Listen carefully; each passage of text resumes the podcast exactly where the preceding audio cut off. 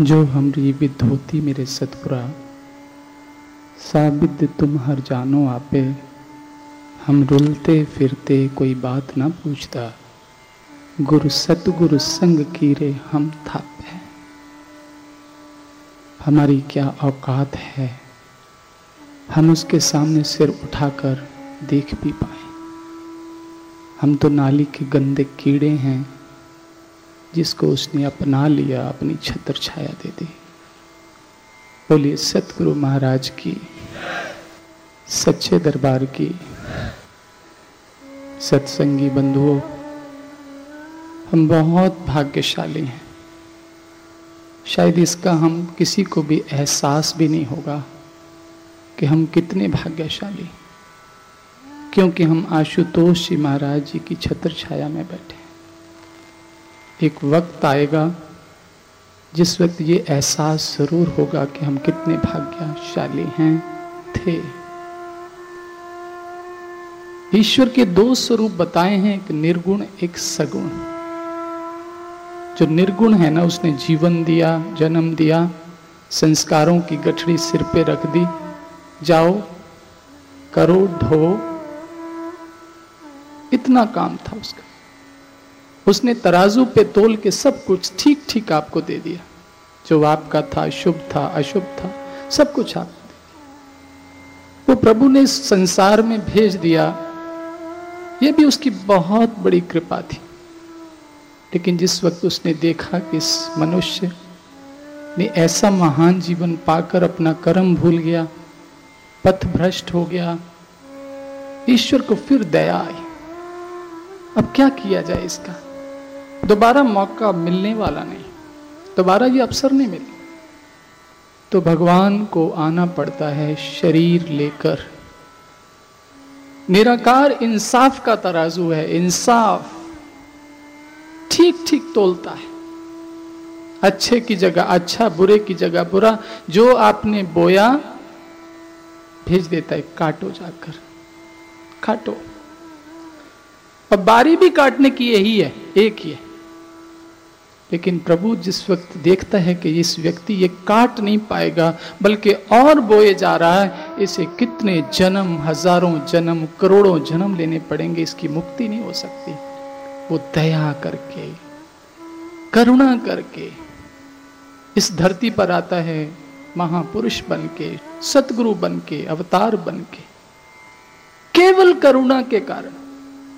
अगर वो हमारे इतिहास को देखे, अगर वो कहीं जज होता तो आकर केवल सजा देता हमारे कर्मों की। वो जज नहीं है, वो जज बनकर नहीं आता, वो माँ और पिता बन के आता। है तुम ही हो माता, पिता, तुम ही हो, तुम ही हो बंधु, सखा तुम ही। पर माँ और पिता कभी अपनी संतान को सजा नहीं देते। केवल दया, ममता पुत्र कितना भी नालायक हो, कितना भी नीच हो, लेकिन माँ और पिता, उनके पास ममता ही है, प्रेम ही है। लेकिन सदगुरु तो इनसे भी ऊपर है। ये तो हमने अपने शब्दों से उससे संबंध बनाए हैं। तो माँ है, तू पिता है तो बंधु है, तू सखा है। ये तो हमारी सोच ने संबंध बनाए, पर वो इनसे भी कहीं ऊपर है। केवल क्षमा करने आता है। जिसने उसको सूली पे भी टांगा ना, उसको भी क्षमा कर दिया प्रभु इसे क्षमा। क्षमा कर। किसी ने जहर का प्याला भी पिलाया, उसको भी क्षमा किया। उसके पास क्षमा है, क्योंकि वो दाता है। केवल देने आया, देने। हमारा दुर्भाग्य है। हम ले भी नहीं पाते।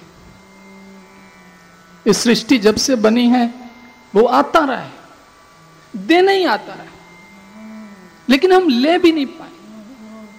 लेकिन उसने आना बंद नहीं किया। वो आ रहा है। आज भी आया। दे नहीं आया। कुछ लेने नहीं आया।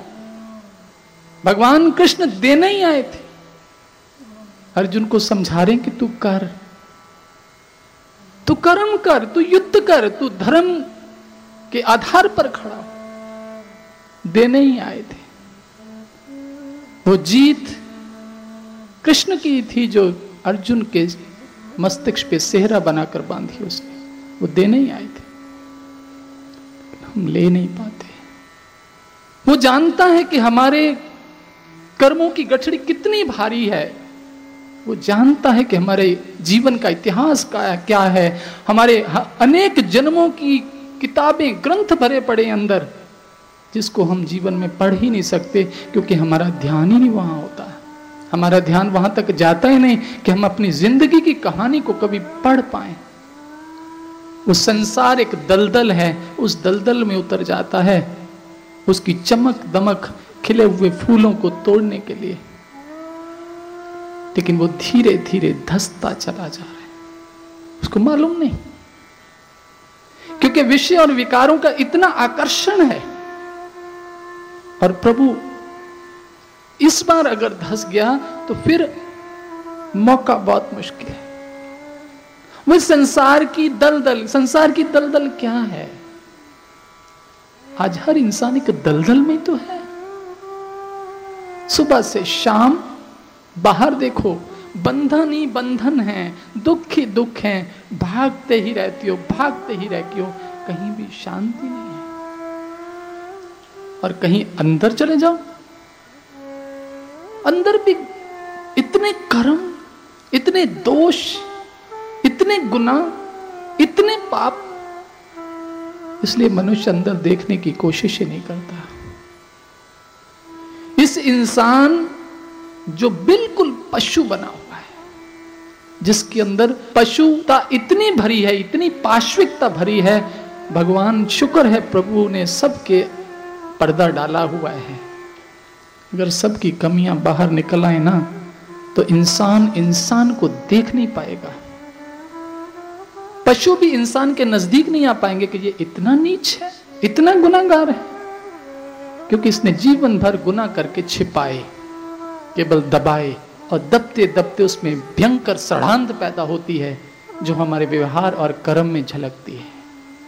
प्रभु दया करके पकड़ता है कि वो एक बंद पिंजरे के अंदर एक तोते को निकालना चाहता है कि तू इस बंदर से निकल और खुले आकाश में घूम। लेकिन वो तोता उसी का हाथ काटने आता है, क्योंकि उस तोते को पिंजरे से इतना मोह हो गया। वो अपने उड़ने की शक्ति भूल गया। वो उसको बाहर निकालता है, वो तोता घूम के फिर उसमें घुस जाता है पिंजरे में, क्योंकि उसको पिंजरे से इतना मोह हो गया। फिर महापुरुष पीछा नहीं छोड़ते। क्योंकि वो दया करने आए हैं निकालने आए हैं। फिर वो पिंजरा ही तोड़ देते महापुरुष जब आते हैं, यही काम करते हैं। वो हमें उस एक अपने से जोड़ते हैं, उससे जोड़।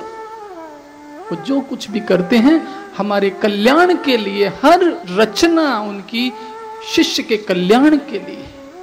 कि इसका भला हो, इसका कल्याण हो। लेकिन शिष्य, शिष्यत्व की परिभाषा को ही नहीं समझ पाता। शिष्य जिसने सीखना है, अपने जीवन के अंतिम श्वास तक सीखना है, शिष्य कभी शिक्षक बन जाए तो भयंकर गलती हो जाएगी। और मनुष्य के मन में एक ही एक ही स्वभाव बना है कि मुझे समझाना है, मुझे बताना है। शिष्य शिष्य रहे तो काफ़ी है। पहले तो वो शिष्य उस अध्यात्म की विद्या में उस अध्यात्म के स्कूल में दाखिल होता है। ये अध्यात्म का स्कूल गुरु घर है। अब शिष्यत्व का जो मार्ग है, मंजिल बहुत दूर है और समय भी बहुत कम है। और शिष्य जो है, अचेत है, बेफिक्र है। क्या हमारा हाल नहीं है ये? हम कितने बेफिक्र हैं? हमें अपने मंजिल के प्रति कितना गंभीर होना है? इसलिए वो शिष्य को सेवक के स्वरूप में बदलता है। हर शिष्य को वो सेवा में लगाता है। ये उसके कल्याण करने का तरीका है, ये उसकी रचना है, उस वो जानता है कि मुझे इसको दलदल से, नरक से कैसे निकालना है। एक छुरी बहुत तेज है ना, हल्की सी प्याज काटते हुए, सब्ज़ी काटते हुए लग जाए तो उंगली कट जाती है। धार बड़ी तेज है। अगर धार कुंठित हो जाए तो थोड़ी बहुत लग जाए तो नुकसान नहीं करती। कर्मों की धार भी बड़ी तेज है, सतगुरु उसकी धार को कुंठित करने के लिए हमें सेवा में लगाता है। हम सेवा में लग जाए। हर व्यक्ति को सेवा में लगाता है, क्योंकि दूसरा कोई उपाय नहीं है। जो कर्म हमने किया ना, बड़ी तेज धार है। इन कर्मों ने तो अनेक जन्मों बाद द्रौपदी को भी नहीं छोड़ा। भरी राजसभा में अपमानित होने के लिए ऐसी परिस्थितियाँ बना दी कर्मों ने। लेकिन उस कर्म की धार द्रौपदी की भक्ति ने, सेवा ने कुंठित कर रखी थी। इसलिए उसका बचाव हुआ। सतगुरु सेवा इसलिए नहीं कराता कि उसके लिए हम कुछ करते हैं। मन से निकाल दे। इस संसार के अंदर जब महापुरुष आते हैं ना अपना लक्ष्य सिद्ध करके आते हैं, पूरा करके आते हैं, जीत के आते हैं। भगवान राम ने चाहे रामेश्वरम का पुल बनाया, चाहे भगवान कृष्ण अर्जुन को प्रेरित कर रहे हैं कि तू लड़, वो हमारे भरोसे नहीं आते कि शायद उनका हम काम करेंगे। अर्जुन जिद करता है, प्रभु, मैं नहीं लड़ सकता। ना। भगवान कृष्ण ने अंतिम में दिखा दिया, मूर्ख ये युद्ध तो पहले से ही जीता हुआ है। सब तो पहले से मरे हुए, तू किसको मारेगा? काम तो पूरा है, तुम क्या करोगे? ये तो तेरे लिए, तेरे भले के लिए, तेरे कल्याण के लिए, सत्य धर्म की स्थापना के लिए, इस जीत का सेहरा केवल तेरे मस्तिष्क पे बांधना चाहता हूँ और कुछ नहीं। उसके लिए हम, आप क्या कर सकते हैं? हम अपने कर्मों की धार को कुंठित कर लें, इतना ही काफ़ी है। हम अपने बोझ को कम कर लें, इतना ही काफ़ी है। हमारा ध्यान अपने पर बना रहे, इतना ही काफ़ी है। हम अपनी ज़िंदगी की किताब को पढ़ सकें, इतना ही काफ़ी है। कम से कम हमें एहसास तो होगा, हमें कर्म का बोध तो होगा कि मुझे कर्म की ओर चलना है। कोई भक्त जब सेवा करता है ना तो उसके मन में बहुत सम्मान भी आने लगता है। सेवक। क्यों कहा गया सेवक? एक गुणवाचक नाम है सेवक, जिसके अंदर सेवा का शौक है, सेवा की लगन है, सेवा का जनून है, जिसमें भाव है, वो सेवक। भगवान कृष्ण अर्जुन को वो सेवक, वो भाव पैदा कर रहे हैं सत्संग के द्वारा समझाकर, फिर दिखाकर यही कार्य महापुरुष करते हैं। वो हमारे भरोसे नहीं आते। वो किसी के भरोसे नहीं आया। ना हमारे, ना आपके कि हम सत्संग करेंगे और आप सेवा करेंगे। हमारे भरोसे नहीं आया। ये नहीं भी होगा तो भी वो लक्ष्य को जीत के आया। दुर्भाग्य हमारा है कि हम अपने कर्म से इंसाफ नहीं कर पाते। हमें संतुष्टि नहीं होती अपने कर्म से, क्योंकि सेवक का कर्म और सेवक का धर्म बहुत ऊँचा है, बहुत ऊँचा है। और सेवक बने बिना उसके बीच में मिला नहीं जा सकता। जैसे नदी के पानी को किनारे बाँध कर ले जाते हैं सागर तक, ऐसे सेवक की मर्यादाएँ, सेवक की सीमाएँ इस जीव को बाँध कर सागर तक ले जाती है।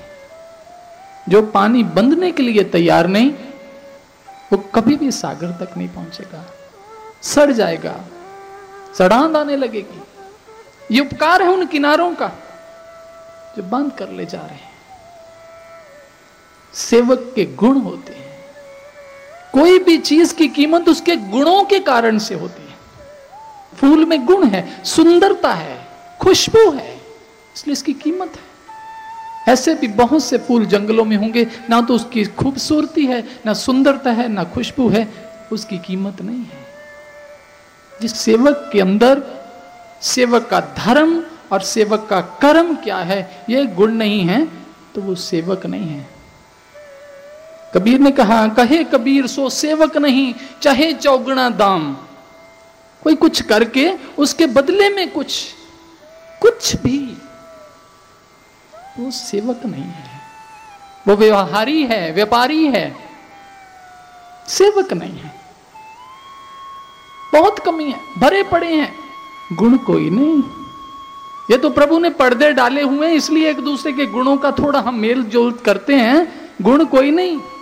अब गुण ही अब गुण है। गुना ही गुना है। उसके सामने गर्दन उठाने के भी काबिल नहीं है। हमें विचार करना है। ये रास्ता बहुत लंबा है। अगर सच्चे सच्चे सीधी सीधी बातें हम नहीं आपस में करेंगे तो हम एक दूसरे के साथ धोखा करेंगे। हमें समझना होगा। इस रास्ते पे, इस पथ पे बहुत कुछ होना बाकी है। हमें उसी के लिए अभी से तैयारी करनी है। ये उसकी कृपा है कि उसने इस रास्ते पे लगाया। उसकी कृपा का कैसे मूल्य चुका सकते हैं? कोई विकल्प नहीं है इसका। कोई विकल्प नहीं। केवल एक जो गुरु को प्रसन्न कर सकता है, प्रभु को प्रसन्न कर सकता है, वो एक ही विकल्प है। सेवा ऐसा मंत्र है, सबका मन हर लेत। आपके घर में कोई नौकर हो ना? आपको खाना बना के खिलाए, पानी पिलाए, देखभाल करे, आपके कपड़े धोए और आपको सोती दफ़ा कहीं आकर आपके चरण सेवा भी करे ना, आप कितने भावुक हो जाते चाहे आपकी औलाद आपको ना पूछे, आपके भाव उसके लिए कितना कोमल हो जाते हैं। कितना प्रसन्न आप हो जाते हैं। और जिस वक्त वो जाता है ना, अपने घर को, आप भावुक होकर उसके विदा करते हैं, उसकी तनख्वाह भी देते हैं, उसको इनाम भी देते हैं, उसको बहुत सारी चीज़ें देते हैं। किस चीज़ से प्रसन्न हुए? सेवा से। सेवा से। सेवा ऐसा एक मंत्र है जो इंसान तो क्या भगवान को भी खुश कर सकता है और कोई दूसरा रास्ता नहीं। ऐसा एक मंत्र है। श्री गुरु महाराज जी कभी कभी एक कहानी सुनाया करते, आपने भी सुनी होगी, मेरा लप्पा की। वो आश्रम में बर्तन मांझते थे। बड़ी दफ़ा सुनी होगी, लेकिन उसकी गहराई तक कभी उतरने का प्रयास उतना गंभीर और ईमानदार नहीं रहा होगा।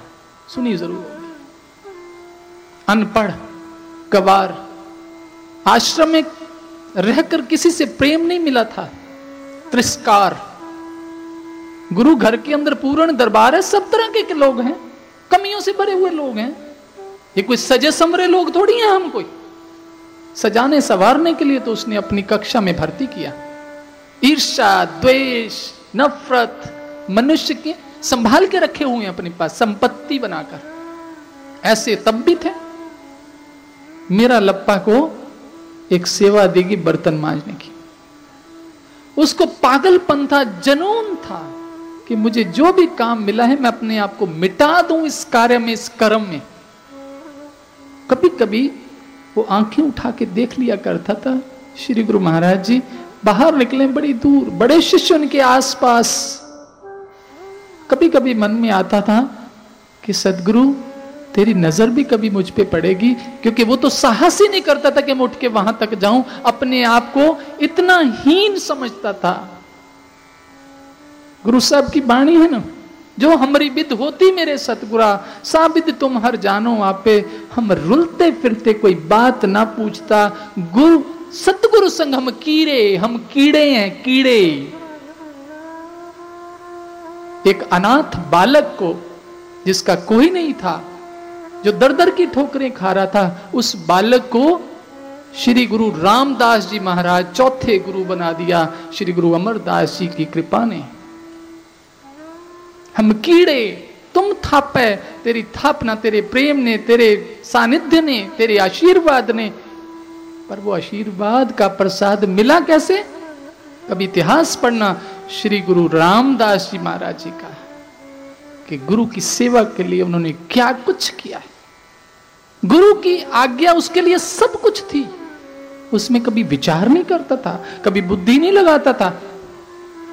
गुरु ने सत्तर दफ़ा एक दीवार बनवाई और थोड़ी देर बाद आके तोड़वा देते कि ठीक नहीं है। उसने कभी पूछा नहीं था कि क्या ठीक नहीं है? अगर हम होते, पहली बात तो पूछते, नुक्स कहाँ है? अगर नहीं भी पूछते तो अंदर चलता रहता, तूफ़ान। उसने नहीं पूछा। सारे शिष्य भाग गए, लेकिन रामदास बनाए जा रहा है। अमरदास जी कहते हैं, भाई, तूने क्यों नहीं पूछा, कमी क्या है? कहते महाराज जी, मेरी ज़िंदगी का कर्म एक है, सेवा करना। वो बनाना भी सेवा है, वो तोड़ना भी सेवा है, क्योंकि मेरे लिए तेरे हुक्म से बड़ी कोई चीज़ नहीं। मैं दिमाग नहीं लगा सकता। आज मेरा लप्पा बर्तन मांज रहा है, आँखें भी नहीं उठा रहा। आँखें भी बर्तन में लगाई हैं कि कोई दाग तो नहीं रह गया।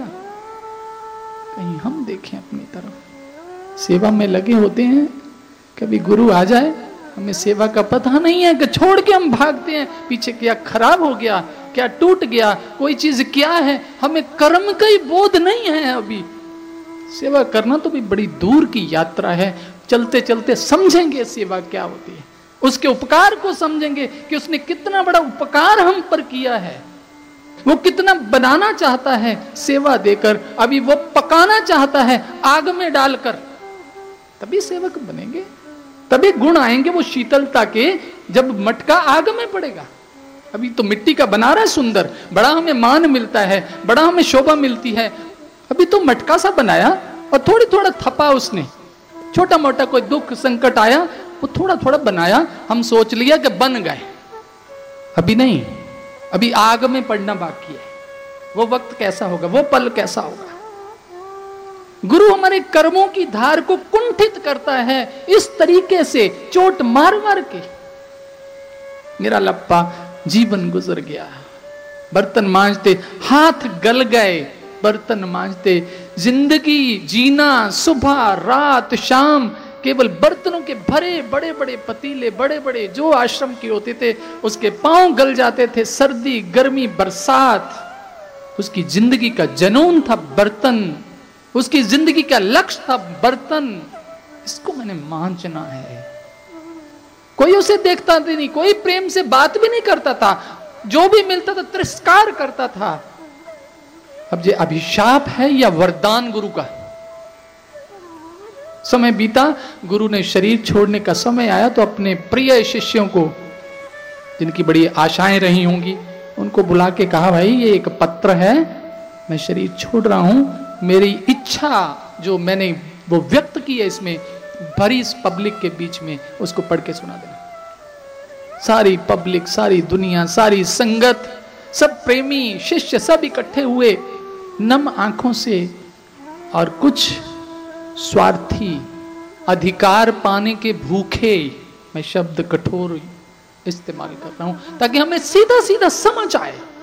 वो शिष्य जो केवल अधिकारों को छीनने का ही केवल प्रयास है कि अधिकार, कुछ बनना, ऐसे शिष्य भी होंगे जो गुरु के आसपास सब अपने अपने अंदाज और कयास लगा रहे हैं कि यहाँ का कार्य संचालन दिया होगा, लिखा होगा इसके बारे में। सब अपना अपना क्योंकि कुछ लोग सेवा के बदले में कीमत लेते हैं। कागज़ के नोटों की नहीं, किसी दूसरे रूप में। शायद ऐसा हो। शायद मान, शायद सम्मान, शायद कोई नाम। ये भी तो कीमत ही है। वक्त आया, समय आया, पत्र खुलने का समय आया। मेरा लप्पा बर्तन मांझ रहा है। उसकी ज़िंदगी में शायद बर्तन मांझने के अलावा कुछ भी नहीं था। लेकिन जिस वक्त वो पंक्ति पड़ी गई जो एक ही थी कि मेरे देह त्याग के बाद, मेरे देहांत के बाद, मेरे इस महान मिशन का कार्य संचालन मेरा प्रिय शिष्य मेरा लप्पा करेगा। सुनने वालों की क्या हालत हुई होगी और मेरा लप्पा ने जब सुना तो उसकी क्या हालत हुई होगी, कोई बयान नहीं कर सकता। अंदाज़ा लगाना मुश्किल। रो रहा है, बर्तन मांझ रहा है, रो रहा है कि मेरे कानून से मुझे धोखा तो नहीं हो गया। ऐसा नहीं हो सकता। मैं इस काबिल नहीं हूँ। मैं अधम हूँ, मैं नीच हूँ। सतगुरु, आप ऐसा नहीं कर सकते। इतने बड़े बड़े विद्वान, इतने बड़े बड़े सेवादार, कहीं पढ़ने वाले को गलती हुई। और उन स्वार्थी लोगों ने जो अधिकारों को छीनने की ही केवल चाह रखते थे, उनके मुँह लटक गए, उनके अंदर ईर्षा भबक कर भड़कने लगी। ये क्या हो गया? ये कैसे हो सकता अनपढ़ गवार, वो ऐसा कैसे कार्य? अनेक प्रश्न उठने लगे, अंदर ही अंदर धुआँ उठने लगा। और मेरा लप्पा को उन बर्तनों में से उठाया गया और उसे कहा गया, जो उसने सुना था वो ही सुनाया गया। उसके आँसू बंद नहीं हो रहे। कहा मैं? मैं नीच से नीच, तू ऊंच से ऊंच। कहीं बीच में कोई तालमेल ही नहीं है। ये कैसे? ये घटना घटी सेवा के प्रेम से, सेवा की लगन से। और उसके बदले में कुछ चाहा नहीं कि कोई मुझे जी करके सम्मान दे के बोले, ये हमें सीखना है, अभी बाकी है ये सीखना हम तो कुछ करते हैं ना एक्सपेक्ट करते हैं। कम से कम कोई प्यार से तो बोले। व्यवहार तो ठीक है, लेकिन सेवक को तो यह भी आशा नहीं करनी चाहिए, क्योंकि सतगुरु ने बुल्ले शाह को धक्के मार मार निकाला था आश्रम से बाहर। केवल उसके कर्मों की धार को कुंठित करने के लिए और कुछ नहीं। आज हमें कोई सम्मान से ना कहे तो हम बिखर जाएँगे। सेवा का धर्म कितना कठिन है यह हमें समझना होगा। आज समझे, दस साल बाद समझे, जीवन के अंतिम श्वास में समझे, तभी सेवा सार्थक होगी। सेवक कैसे नहीं? हनुमान सेवक बना। लेकिन उसके इतिहास को तो देखें, उसके सेवक के समर्पण को तो देखें। अनेकों अनेकों उदाहरण है। मेरा लप्पा, बहुत रोया, उसके आँसू नहीं सूख रहे। सारी रात बैठा रो रहा है, याद कर रहा है, सतगुरु, मैं क्या सोचता था? मैं सोचता था, गुरु मुझे देख भी नहीं कभी रहे। मैं सोचता था कि मुझे कभी मौका नहीं मिलेगा कि गुरु को मैं पास से देख लूँ, दर्शन कर लूँ। ये क्या हो गया? उसे एहसास हो रहा, गुरु, तू मेरे इतना नज़दीक था। क्योंकि गुरु और शिष्य का संबंध बाहर का शरीर का नहीं है। शरीर तो भूल भुलैया है। ये कर्म और भावनाओं का संबंध है। गुरु और शिष्य अंदर से नज़दीक आते हैं, कर्म के द्वारा, समर्पित भावनाओं के द्वारा। बाकी तो सब व्यवहार है व्यवहार है। अभिनय है, अभिनय। मनुष्य अभिनय करता है तो भगवान भी अभिनय करता है, सतगुरु भी करता है। आप जिस अभिनय को करके गुरु के पास जाते हैं ना, बड़ा अभिनय करते हैं। कैसी कैसी बातें क्या क्या हम हम सब। हम एक्टिंग करते हैं। वो देखता है कि जो ये वास्तविक चीज़ है, वास्तविक रूप है, उसको छुपा रहा है तो वो भी अभिनय करने लगता है वो भी हमारी हाँ में हाँ मिलाने लगता है। लेकिन सतगुरु की दृष्टि होती है ना, एक्सरेज होती हैं एक्सरे स्कैनिंग करते हैं। एक्सरे कभी देखा? हड्डियाँ कंकराल नज़र आते हैं एक्सरे। मनुष्य कितना सुंदर है, कितना खूबसूरत है, कभी उसका एक्सरे देख लो, घिन आ जाएगी। और सतगुरु की दृष्टि एक्सरे है, स्कैनिंग करती है। वो आँखों से स्कैनिंग कर लेता है कि ये मेरे सामने क्या मुझे इंसान समझ रहा है? और वो स्कैनिंग करता रहता है और हंसता है, हमारी हाँ में मिलाता है। इसीलिए कहा ना, जाकी रही भावना जैसी, प्रभु मूर्त दिन देखी तैसी, जिन भावनाओं को लेकर आप उसके सामने जाते हो, वैसा ही। लेकिन वो सेवक बनाना चाहता है, सेवक। वो अपने कोई पाँव नहीं दबवाता। आपके भले के लिए। परमार्थ और पुरुषार्थ की एक लाइन खींचना चाहता है, एक किनारे बनाना चाहता है कि जिसके अंदर बहते हुए हम चले जाओगे, सागर के पास और मिल जाओगे, गिर जाओगे, रुक जाओगे, ठहर जाओगे और सागर बन जाओगे और अपनी मलिन गंदगी खो दोगे। सागर बन जाओगे। मेरा लप्पर रो रहा है। और सुबह होने वाली सुबह में उसको श्री गुरु महाराज जी का कार्यभार संभाल के संगत को कुछ संदेश देना था। वो अनपढ़ जो किसी से बात भी नहीं कभी की थी, वो क्या देगा? उसके सामने श्री गुरु महाराज जी प्रकट हो गए। सिर पे हाथ रखा, पुत्र, रो नहीं। तो सोचता था ना कि तू मुझसे बहुत दूर, तू मेरे पास कभी नहीं। मैं तो तेरे बहुत पास था। क्योंकि तेरे कर्म में जो समर्पण था, जो तेरे कर्म की गहराई तक डूब गया था तूने कभी आँख उठा के भी नहीं, कभी सोचा भी नहीं, कभी कल्पना भी नहीं की थी कि मैं भी कभी जाऊँगा गुरु के इसलिए मैं तेरे ही पास था। मैं हज़ारों आँखों से तुझे देखता था, तेरे कर्म को देखता था। इसलिए तू ही इस योग्य था, तेरा ही निष्काम कर्म था, जिसमें कोई कामना नहीं थी, मिटने की भावना थी। मनुष्य के कर्म के पीछे कहीं भी सकाम भाव है, चाहे उसे नाम का हो इज़्ज़त का हो, सम्मान का हो, पद का हो, प्रतिष्ठा का हो तो समझ लेना वो कर्म वो कर्म, वो बीज, कभी फटेगा नहीं, उसका खोल इतना सख्त है, और वो कभी गुलजार नहीं बन पाएगा। प्रेम से समझाया और कहते कि नहीं, तू चिंता नहीं कर। महाराज बड़े बड़े विद्वान, मैं उनके सामने कैसे बोलूँगा, मैं क्या? नहीं तूने केवल खड़े होना है, बाकी सब कुछ मुझे करना है। जिस वक्त मेरा लब्बा भीगी हुई आँखों से खड़ा हुआ तो सब मज़ाक के तौर पर ऐसे अनेकों लोग थे, देख रहे थे, अब ये होगा, अब पता लगेगा। लेकिन पता क्या लगेगा? गुरु प्रकट हो गया उसकी देह में, उसके रोम रोम में। वो बोला, कैसी प्रेरणा छिपी है इस कहानी में। हमारे लिए हम कहीं नहीं ठहरते। बहुत दोष है, बहुत कमियाँ हैं। कौन सा दोष है जो हमारे अंदर नहीं है? हम शिष्य हैं। ज़िंदगी के अंतिम श्वास तक सीखना है, सीखना। हमारा प्रयास सिखाने तक क्यों जाता है? और वो सबको सिखाने आया। वो गुण, वो खुशबू भरना चाहता है उस फूल में, जिसकी खुशबू के कारण उसकी कीमत दुगनी हो जाती है। ये खुशबू है गुणों की। अष्टवक्र। जब दरबार में आ रहे थे तो बड़े बड़े विद्वान हंसने लगे तो उन्होंने राजा जनक से कहा, राजन, ये नीच लोगों की सभा बनाई है, तुम तो विद्वानों की सभा कहते इनको तो चमड़ी का ज्ञान है, ये मेरे रूप को देख के हंस रहे हैं। अष्टवक्र, गुरु थे राजा जनक के गुणों के कारण, गुण। शबरी को भगवान कहते हैं कि सुंदर स्त्री, गुण थे सुंदर, गुण है श्रृंगार। आप सजते हो ना नहाने धोने के बाद? शीशे के सामने खड़े होकर सजते हो, कहीं बुरा ना लगू अच्छा लगू अच्छा दिखूं। लेकिन अगर उसी सूरत के साथ गुरु के सामने आ गए तो भेद खुल जाएगा, क्योंकि वो आपकी सूरत को नहीं देखता, सीरत को देखता, सीरत को। श्रृंगार हम बाहर से करते हैं, सुंदर दिखने के लिए, लेकिन सतगुरु गुणों का श्रृंगार पसंद करता है, खुश होता है। अपने भक्त को, अपने शिष्य को, जैसे एक बाप खुश होता है अपने पुत्र की उपलब्धियों से, ऐसे सतगुरु भी बाप है, पिता है। वो खुश होता है जिस वक्त हमारे अंदर वो गुण, जो गुण हमें सेवा करने से मिलेंगे, क्योंकि उसने अवसर दिया, मौका दिया। क्रिकेट की एक ग्राउंड होती है।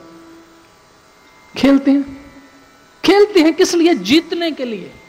और जी जान लगा के खेलते हैं। भागते हैं, दौड़ते हैं, गिर जाएँ, टूट जाएँ, कोई चिंता नहीं।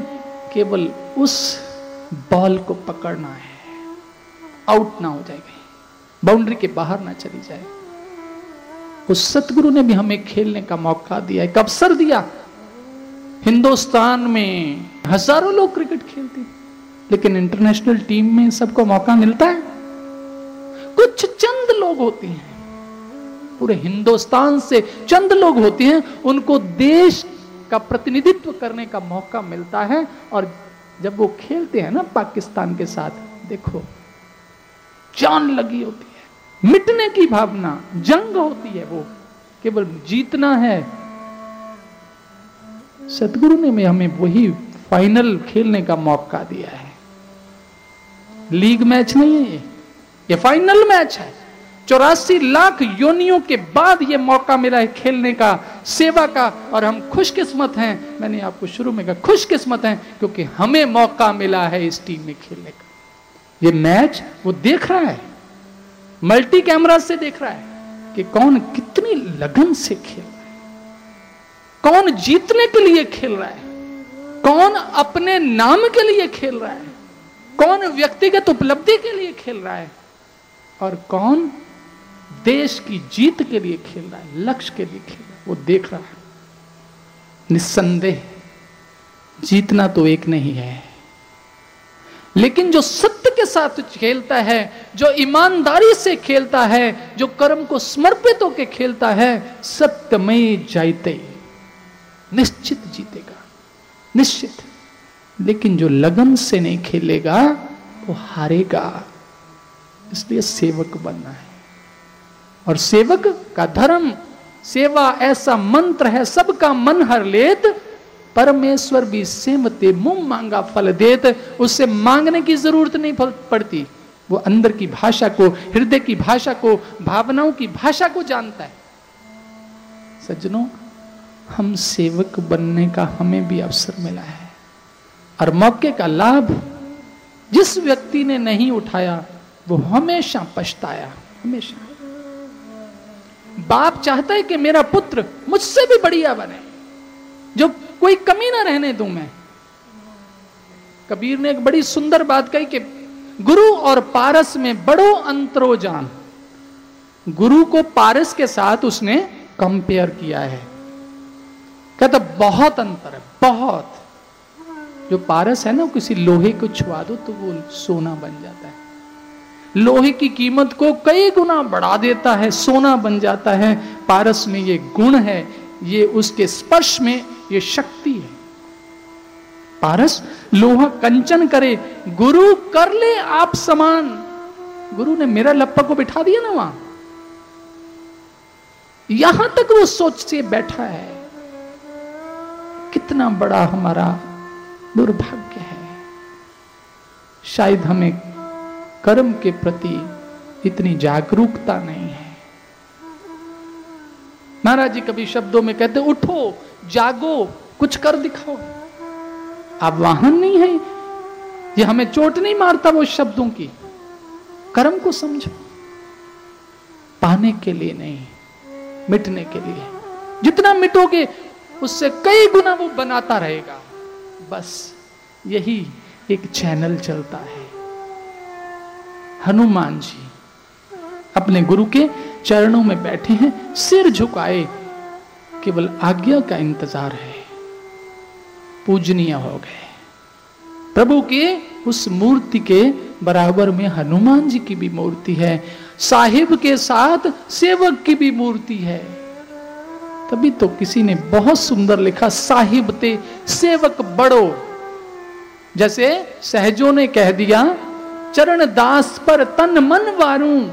चरण दास उसके गुरु थे। वो उस गहराई तक उतर गई थी तो उसके अंदर से शब्द निकले, चरण दास पर तन मन वारू, गुरु न तजू, हरि को तज डारू। कैसी गहराई होगी गुरु के प्रति उसकी। हनुमान जी भी आज पूजनीय है तो उसके संबंध में लिखा साहिब ते सेवक बड़ो, सेवक बड़ा हो गया।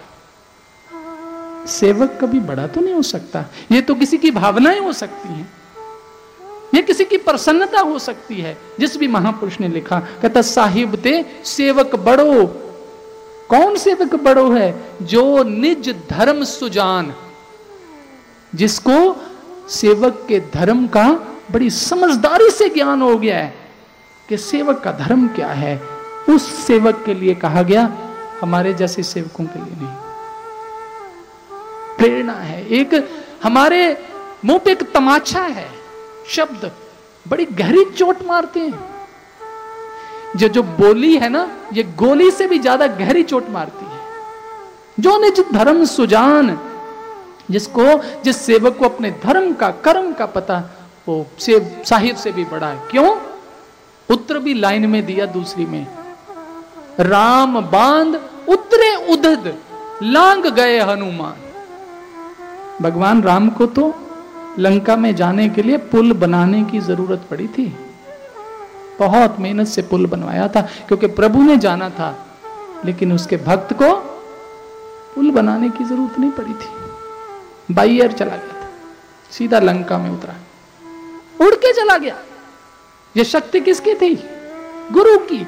गुरु मान देता है, प्यार है, वो करुणा के कारण आया है, वो कुछ लेने नहीं आया, देने आया है। कैस, किस रूप में देता है, कब देता है, कितना देता है, कहाँ देता है, ये वो जानता है। आपकी समझदारी से, आपके मांगने से नहीं आपको देगा उसको मालूम है कि किस वक्त इसकी ज़रूरत है। से पिता रिकरिंग डिपॉजिट करता है, मेरा पुत्र जो है ना इतना पढ़ाई करेगा, उसके बाद में कुछ करना भी है, इसकी शादी भी करनी इसका घर भी बनाना, उसने कितना कुछ सोचा हुआ है। लेकिन वो पूरा तो तभी होगा ना जब पुत्र पुत्र धर्म का पालन करता रहेगा। पिता की समस्त जागीर का वही तो मालिक है, और कौन है? लेकिन जो जो बेईमानी करेगा, उसका हश्र सलाखों के पीछे सड़ेगा, चौरासी लाख योनियों में यातनाओं को सहना पड़ेगा।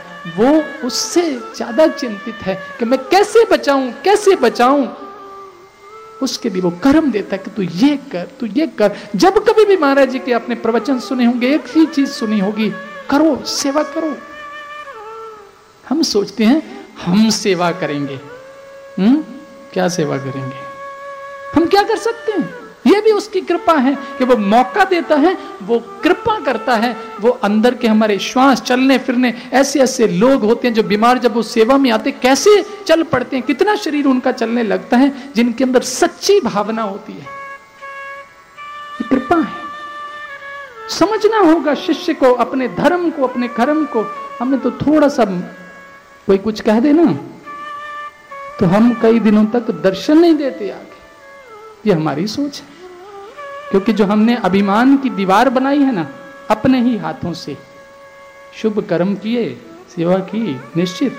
लेकिन साथ साथ एक एक ईंट लगा के दीवार बनाई। बड़ी सुंदर लाइनें खींच खींच के उसे देख देख जी रहे हैं। कोई उसे चोट मार देना, एक ईंट भी हिलाने की कोशिश करे तो हमें बड़ी तकलीफ़ होती है। लेकिन सतगुरु इसको पूरी की पूरी को तोड़ देना चाहता है, इसलिए वक्त वक्त पर चोटें भी मारता है। भक्त के जीवन में भी दुख सुख आते हैं। काय की घबराहट? संसार नहीं, दुख सुखों से गुजरता। हमारे क्योंकि वो पूरी की पूरी दीवार को नीम से निकालना चाहता है, देवे किन का दर्द का दर्द भी देता है। लेकिन उस दर्द के पीछे बहुत बड़ा सुख है। देवे किन का दर्द का? टूटा जोड़े तार, दादू सादे सुरत को, सो गुरु पीर हमार। ऐसा पीर, ऐसा मेरा गुरु है जो मेरे समय समय पर इंजेक्शन ठोकता रहता है कि मैं अपनी दिशा ना भटकूं। कुंती ने दुख मांगे। भगवान से मौका मिला मांगने का तो दुख मांगे। मैं लक्ष्य, मेरा लक्ष्य ना भटक जाए। मैं तुझसे दूर ना हो जाऊँ। मेरे कदम बहक ना जाएँ।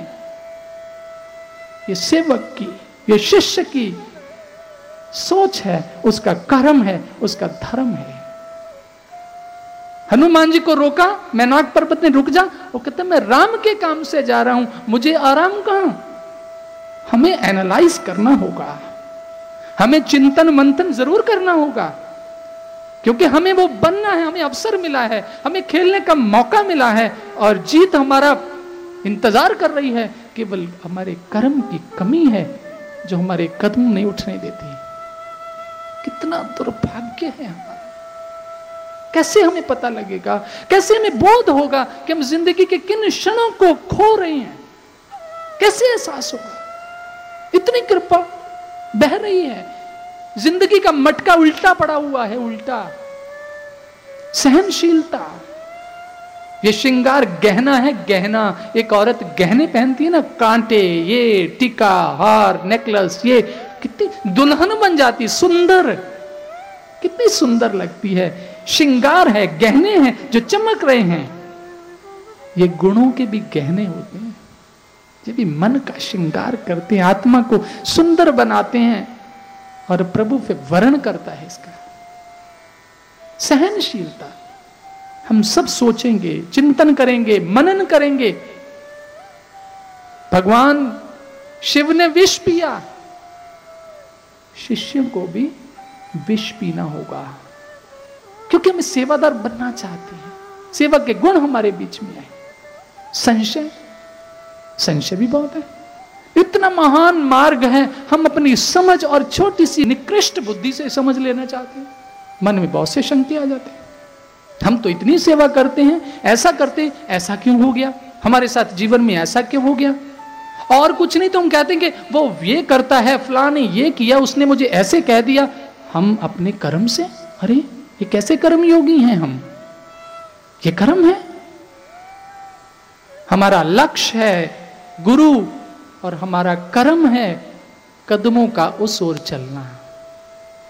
हमारे कदम रुक तो नहीं रहे, बढ़ रहे ना निरंतर।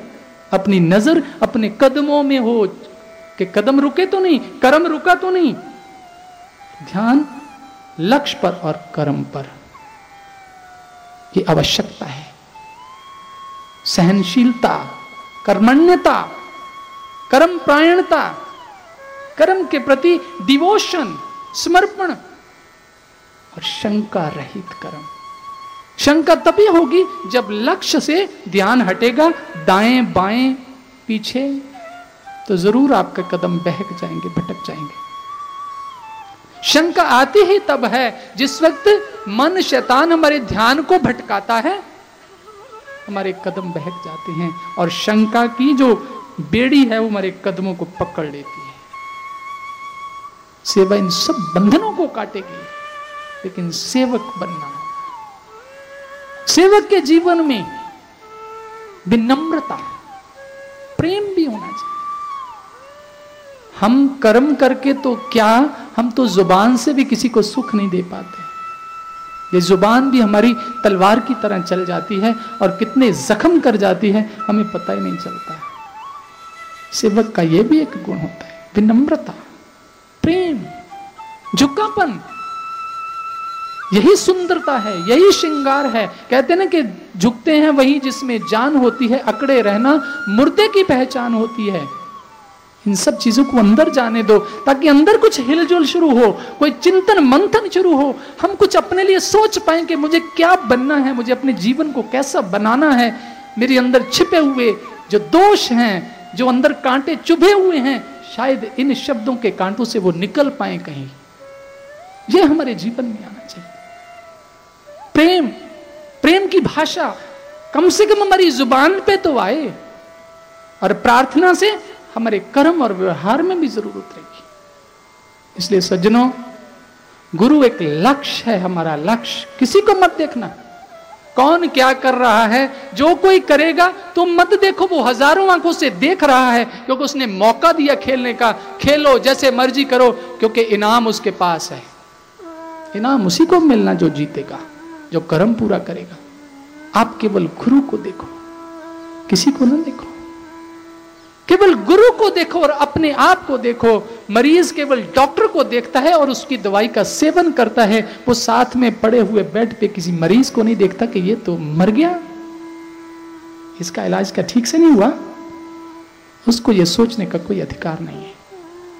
केवल उसे अपने इलाज से मतलब है और गुरु की आज्ञा के अधीन और पुरुषार्थ और परमार्थ कर्म में लगने की ज़रूरत है। समाज कल्याण में, जिससे आपके द्वारा, आपके माध्यम से आपको निमित्त बनाकर गुरु अपना काम करेगा, औरों को भी बदलेगा, औरों का भी इलाज, सबका इलाज करने आया है।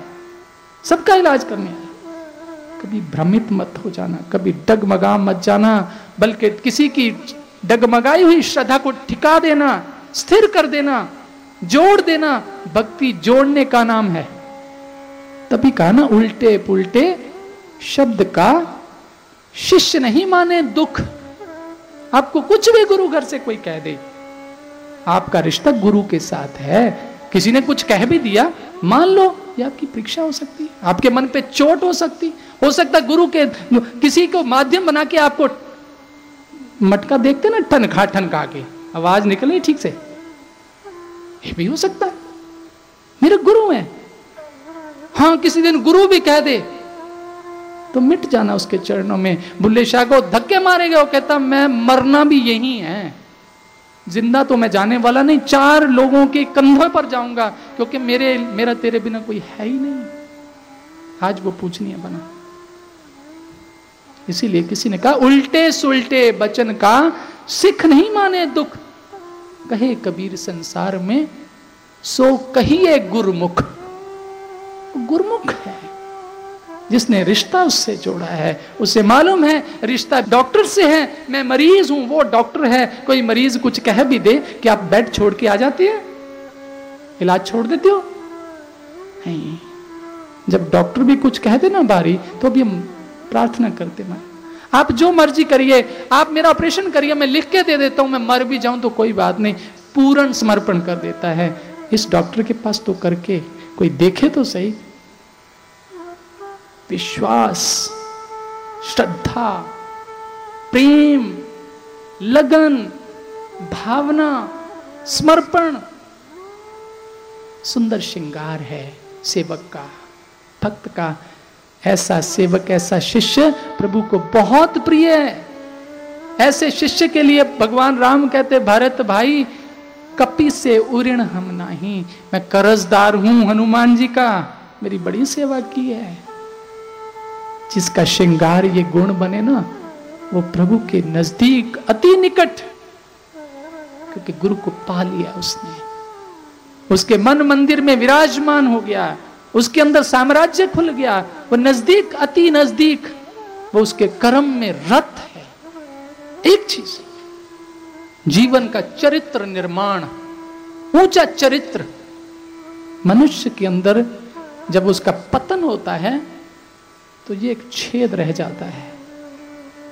आपको कितना वो प्रेम देता है, कितना मान देता है, बिना मांगे बहुत देता है। लेकिन इसे आप अपना मत समझना, उसकी कृपा समझना। और यहाँ इस परिवार, पवित्र परिवार, जो मनुष्य चरित्र से हीन होगा, एक कदम भी नहीं चल पाएगा। नष्ट हो जाएगा, भ्रष्ट हो जाएगा, क्योंकि महान चरित्रवान चरित्र निर्माण करने आया है। श्रेष्ठ मानव बनाने आया है। एक पत्थर को घड़ घड़ के मूर्ति बनाता है, चोट मार मार के मूर्ति बनाता है, तभी पूजा होती है। ये सतगुरु की कृपा है। कैसे चक्कर चल रहा है उसका? मैंने बीच में एक शब्द कहा कि कृष्ण अर्जुन को समझा रहे हैं इसलिए नहीं समझा रहे कि उसकी कोई कमज़ोरी है।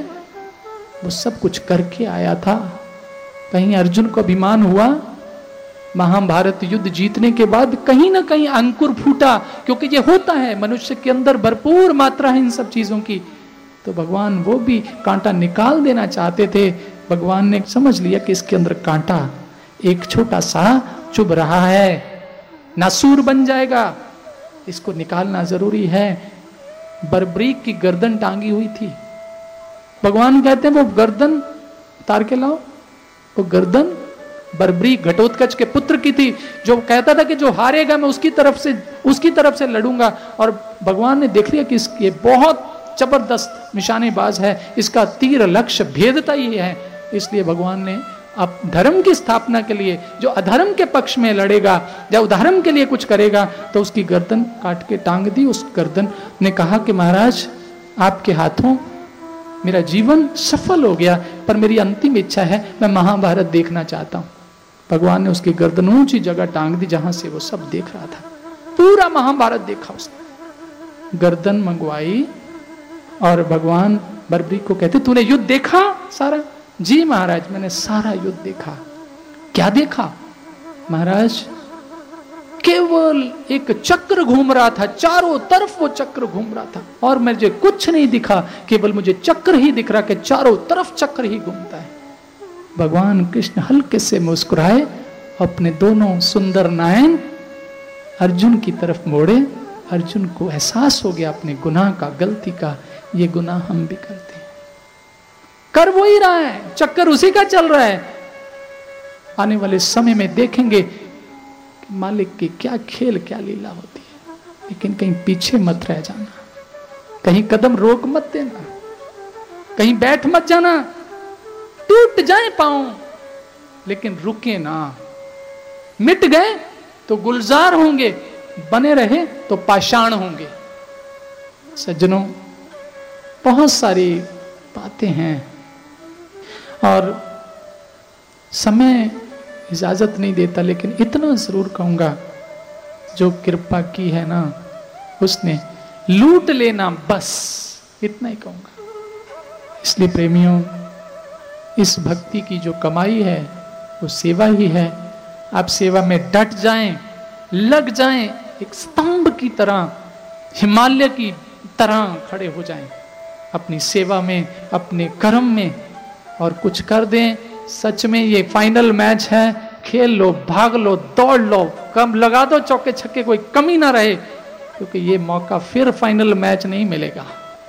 चलें और श्री गुरु महाराज जी से हमेशा प्रार्थना करते रहें, प्रभु, मेरे पथ कभी रुके ना, टूट जाएँ, लेकिन मंजिल से पहले रुके ना, ये मुझे शक्ति देना, मैं कर्म योगी बनूं। ऐसी प्रार्थना हमेशा करते रहें। बोलो, सतगुरु महाराज की, सच्चे दरबार की।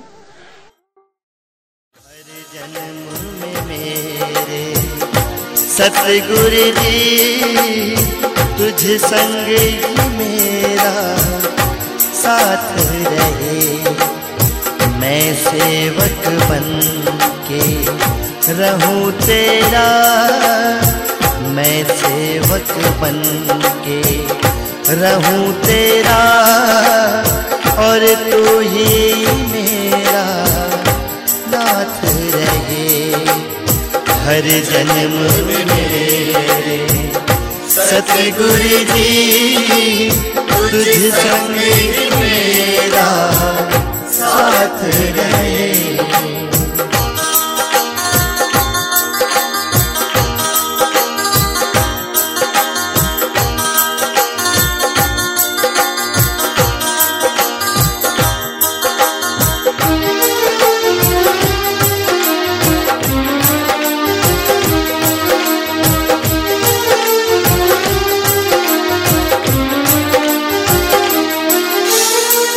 दुनिया भर माने ना पाए। और ख्याल गैर का लाए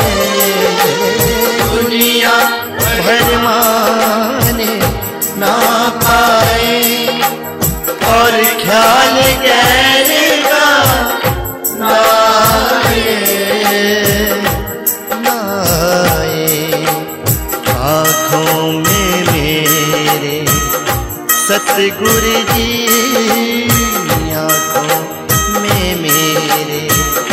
सतगुरु जी एक ध्यान तेरा दिन रात रहे। हर जन्म मेरे। सतगुरु जी तुझ संग ही मेरा साथ रहे।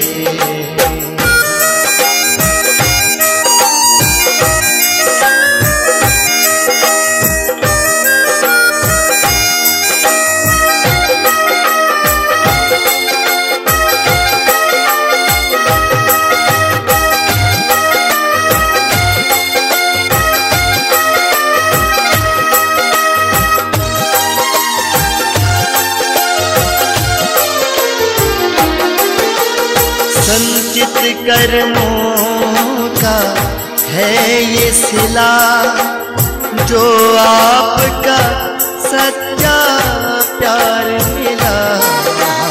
संचित कर्मों का है ये सिला जो आपका सच्चा प्यार मिला। प्यार मिला। चरणों गुजरे। इसी तरह चरणों में गुजरे। इसी तरह जीवन में चाँद रात रहे। हर जन्म में मेरे, सतगुरु तुझ संग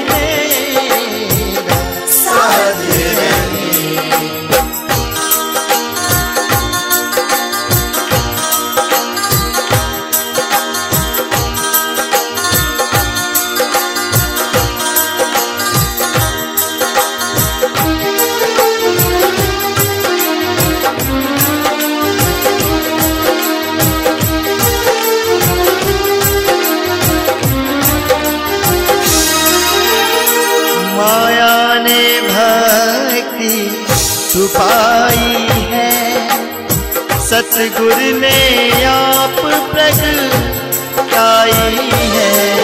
ओ माया ने भक्ति छुपाई है। सतगुरु ने आप प्रगटाई है। प्रगटाई है। संतों की सेवा में निस संतों की सेवा। में दिन सदा मिलती सच्ची दात रहे। हर जन्म मेरे सतगुरु जी, तुझ संग मेरा साथ रहे।